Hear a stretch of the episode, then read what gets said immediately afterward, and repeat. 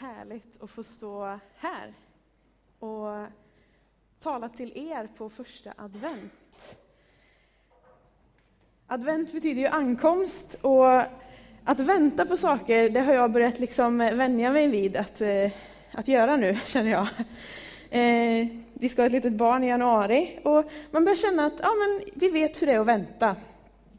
Och det är lite det som dagens text handlar om. Eh, vi ska läsa ifrån Matteus 21 och 1 om eh, Jesu ankomst in i Jerusalem.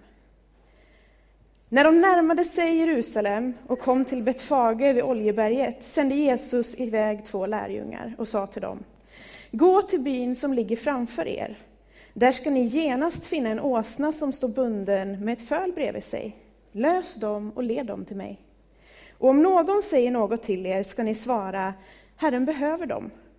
Han kommer då omedelbart att skicka iväg dem. Detta hände för att det skulle uppfyllas som var sagt genom profeten. Säg till Sions dotter, se din konung kommer till dig, ödmjuk, ridande på en åsna, på ett åsneföl, en arbetsåsnas föl. Lärjungarna gav sig iväg och gjorde som Jesus hade befallt dem.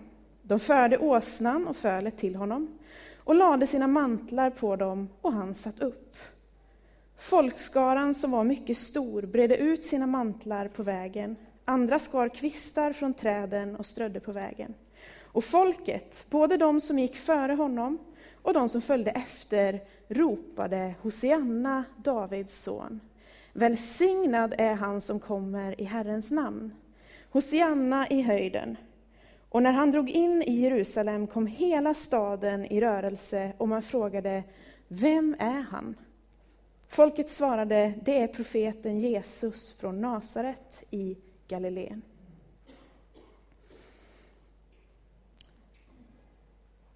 I den här texten så citeras det en profetia ifrån Sakarja. Och den profetian säger, se din konung. Texten vi precis har läst handlar om att kungen anländer.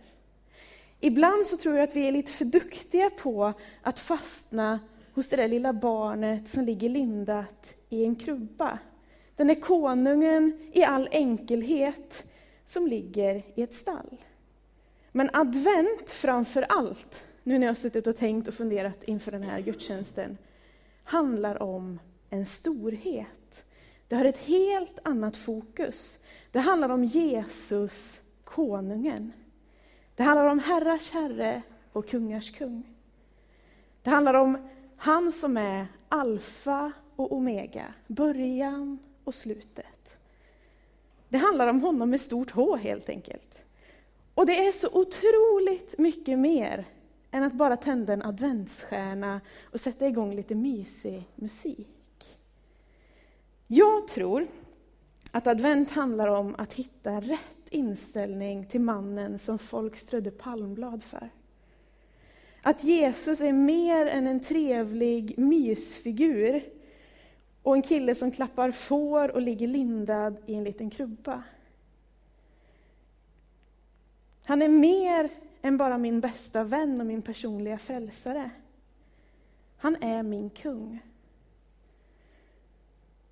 Och det här skulle jag kunna tala om under hela min predikan. Men det är ändå inte riktigt där som jag vill landa i texten idag. För det är viktigt att vi ser den stora konungen i Jesus. Men det är också viktigt att inse att han inte är vilken kung som helst. Pratar man om Jesus som en kung och en härskare som sitter på sin tron, då kan han börja kännas ganska avlägsen. Då kan det börja kännas svårt att nå fram till Jesus. Men jag älskar faktumet att det alltid finns ett men. Att se din konung är inte allt som den här texten säger. Den här texten säger, se din konung kommer till dig. Det är här som det blir stort på riktigt för mig. Alltså det är inte så att du måste hitta fram till Jesus. Det är inte så att du måste förtjäna någonting eller åstadkomma ett storverk för att vara värdig att möta din konung. Det står i Bibeln att han kommer till dig. Hela Jesu liv speglar någonting annat än det som vi tänker på när vi tänker en kung. Jesus var en kung som inte var rädd för att böja sig ner och komma nära människor som levde i smutsen. Jesus var en kung som inte var rädd för att gå dit ingen kung egentligen borde behöva gå. Det handlar om en kung som var villig att offra sitt liv för att du och jag skulle få leva. Och jag vet inte hur ni har det hemma, men när någon ska komma hem till mig, då städar jag. Det är så man har lärt sig att det fungerar. Jag tror att ganska många fungerar på det sättet. Man ska få främmat, då ser man till att det är snyggt. Det ska vara putsat, det ska vara fint och man vill ju att folk ska känna sig liksom, ja men det är hemtrevligt att komma hem till Ömans. Lite så. Ehm. Och det behöver inte vara en kunglighet som ska komma hem till oss för att jag känner att jag kanske behöver hänga undan lite jackor och ställa ordning på skorna och plocka undan disken från bänken. Ja, ni vet sådana här vanliga saker. Och då tänker jag så här, tänk, det är ju för stort för att tänka, men tänk att det skulle kliva in en kung på Sirengatan 7 hemma hos Ömans. Alltså, vart skulle man börja förbereda sig? Vart någonstans, i vilken ände skulle... Alltså, det skulle inte räcka med att plocka fram dammsugaren. Vi skulle liksom behöva renovera badrummet och jag vet inte allt liksom, för att det skulle vara riktigt snyggt. Alltså det känns ju som att man vill visa sin bästa sida i det läget. Om han nu skulle få för sig att komma hem till oss då vill säga. Men det hade ju förberetts. Det är ju så jag tror att vi till mans fungerar. Och ibland så tror jag att vi tänker att det är så det fungerar med Jesus också. Ibland så tror jag att vi fastnar i att det måste putsas, det måste fejas, det måste se så bra ut, det måste vara liksom färdigt och förberett och vi måste vara ja, nästintill perfekta. Annars så kan vi inte möta den här kungligheten som Bibeln talar om. Men det är någonting väldigt annorlunda med den här kungen. Det är någonting väldigt annorlunda med det kungabesöket som Bibeln talar om. Jesus är en kung som vet precis allt om dig. Han vet hur du mår, han vet hur du kände när du gick upp i morse. Han vet vilken känsla du hade när du klev in genom dörrarna här. Det spelar ingen roll om man gör en panikstädning fem minuter innan han kommer. Han vet hur det såg ut för fem minuter sedan. Alltså, han vet läget. Och ändå vill han möta dig. Jag tänkte vi skulle titta på tre människor som Jesus möter för att ni verkligen ska förstå eh, hur, hur det ligger till. Den första personen är kvinnan vid brunnen. En kvinna med en lång historia av trasiga relationer. I Johannes 4 kan vi läsa att det står så här. Då kom en samaritisk kvinna för att hämta vatten. Jesus satt vid brunnen och Jesus sa till henne, ge mig att dricka. Hans lärjungar hade gått in i staden för att köpa mat och den samaritiska kvinnan sa till honom, hur kan du som är jude be mig, en samaritisk kvinna, om något att dricka? Judarna umgås inte med samariterna. Alltså man märker redan i inledningen av det här samtalet att kvinnan är skeptisk. Hon liksom försöker bygga upp en mur och säga, men varför pratar du ens med mig? Och utifrån samtalet som Jesus för med den här kvinnan, så kan vi se hur hon har misslyckats totalt vad gäller kärleken.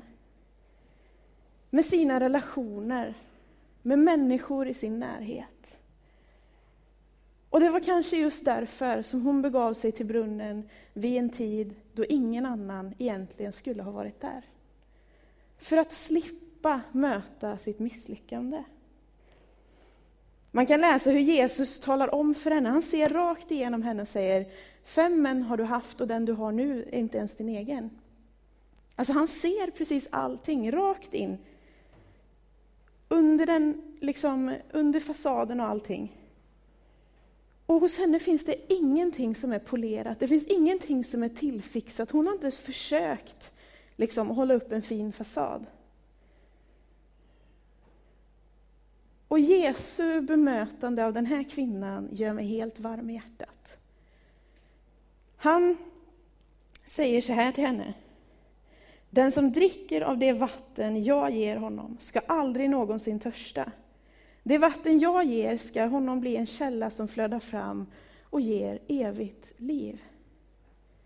Jesus kommer inte med ett långt pekfinger eller några stora påbud hur hon ska fixa till sitt liv.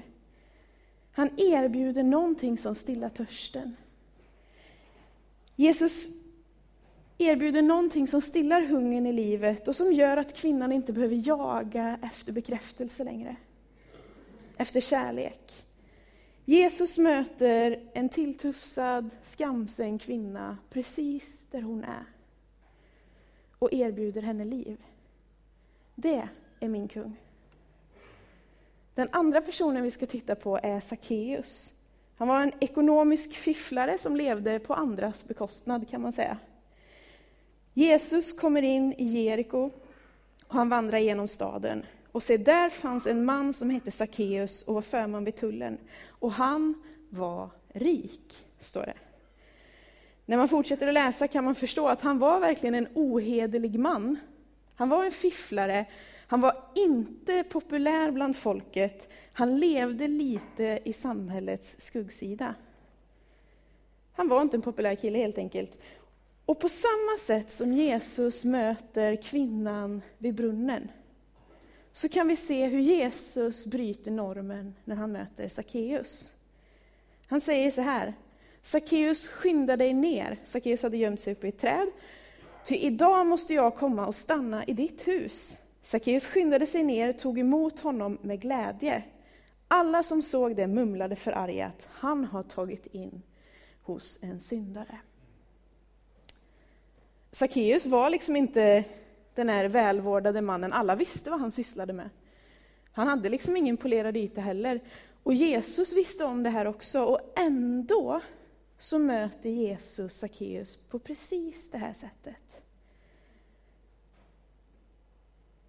Och det är i det här mötet som det sker någonting. I vers 8 så kan vi se hur det står så här. Sackeus stod där och sa till Herren, Herre, hälften av det jag äger ger jag åt de fattiga. Och om jag har bedragit någon så ger jag honom fyrdubbelt tillbaka. Jesus sa till honom, idag har frälsning kommit till denna familj. Att det här hände föregicks av att Jesus mötte Sackeus precis där han var. Precis i hans omständigheter, trots att livet inte riktigt hade blivit som man kanske skulle önska eller hade tänkt. Mötet med Jesus förändrade allt för Sackeus. Den Jesus är min kung. Den tredje personen vi ska titta på är Bartimeus. En man som var sjuk, utanför, arbetslös och tiggare. I Markus 10 står det så här, när Jesus lämnade staden tillsammans med sina lärjungar och en stor folkskara satt en blind tiggare vid vägen, Bartimeus. Här har vi mannen som är i samhällets absoluta bottenskikt.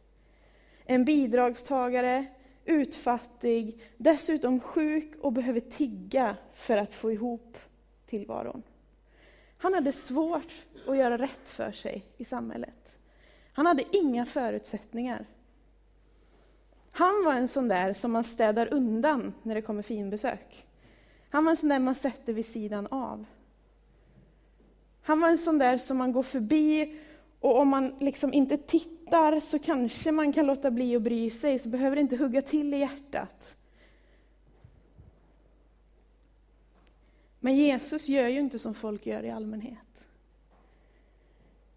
Vi kan se hur det står så här. Jesus stannade och sa, kalla hit honom. Man gjorde det och man sa till den blinde, var vid gott mod, stig upp, han kallar på dig. Jesus frågade honom, vad vill du att jag ska göra för dig? Och den blinde sa, Rabuni, gör så att jag kan se igen. Jesus sa, gå, din tro har frälst dig. Och genast fick han synen och följde Jesus på vägen. Jesus möter de som är undanskuffade i samhället. Han tar dem tillbaka in i livet. Han möter människor mitt i deras svårigheter. Han ger dem möjligheterna att få leva ett liv. Det är min kung. Det är skillnad på kunglighet och kunglighet, skulle jag vilja påstå. Jesus kungabesök är inte vilket besök som helst. Det är inte bara en stämningsfull månad och ett litet barn lindat i en krubba. De tre mötena vi har sett som Jesus gjorde med människor visar på vilken kung det är vi har. Det vi kan lära oss av dem, det är att vi behöver inte putsa på våran fasad. Vi behöver inte snygga till det så vansinnigt mycket, för Jesus vet allt ändå. Du måste inte försöka se ut som att allting är bra hela tiden för att Jesus ska vilja ha dig nära. Han vet precis allt om dig. Och han vill ha dig ändå. Jesus kommer inte till dig för att bedöma dig. Eller för att försöka sätta dig på någon måttstock över hur du har lyckats i livet. Jesus kommer till dig för att han älskar dig. Precis som du är. Precis med det du har. Och det är det som är så läckert. Att när vi lägger våra liv i Jesu händer, precis så som de ser ut, då tar han det och sen har han alla möjligheter, han har alla förutsättningar, han har all makt att göra en förändring. Det är skillnaden också på kung och kung. Jesus kan göra någonting. Jesus betyder någonting. Och där någonstans skulle jag vilja landa i den här adventstexten. Att det är inte vilken kung som helst som kommer. Det är inte bara ett lindat barn som ligger i en krubba. Det handlar inte bara om fin julmusik och en månad med skön stämning. Det handlar om en möjlighet att få liv. Det handlar om en kung som kan förändra, som kan hela det som är trasigt och som kan ge dig förutsättningar som du inte har haft. Och det du behöver göra det är att lägga ditt liv i hans händer. Försök komma ihåg det, mitt ibland alla skumtomtar och all julmusik och allt det här myset som ni också ska njuta av. För så är det ju. Vi ska ta hand om varandra, vi ska ha gemenskap, men glöm inte bort din kung. För han är den som kan göra precis all skillnad i världen. Vi ber. Jesus, jag tackar dig för att du kom hit till jorden. Jag tackar dig för att du älskar oss något så otroligt. Jag tackar dig för att du ser långt bortom alla våra välstädade hem och våra fina fasader. Jag tackar dig för att du ser oss precis för dem vi är och du älskar oss precis lika mycket allihop. Herre, jag tackar dig för att du kom hit, inte bara för att vi skulle få julklappar, utan för att vi skulle få evigt liv. Herre, jag ber dig att vi ska få lägga den här månaden i dina händer. Den här tiden av jul, att det ska få bli din tid. Att vi inte glömmer bort dig mitt i all kommers och mitt i allt stoj och stim och alla saker som hittas på. Herre, kom och välsigna var och en som är här idag, Herre. Vi tackar dig för att du är verklig, du är på riktigt och du är här. I Jesu Kristi namn. Amen.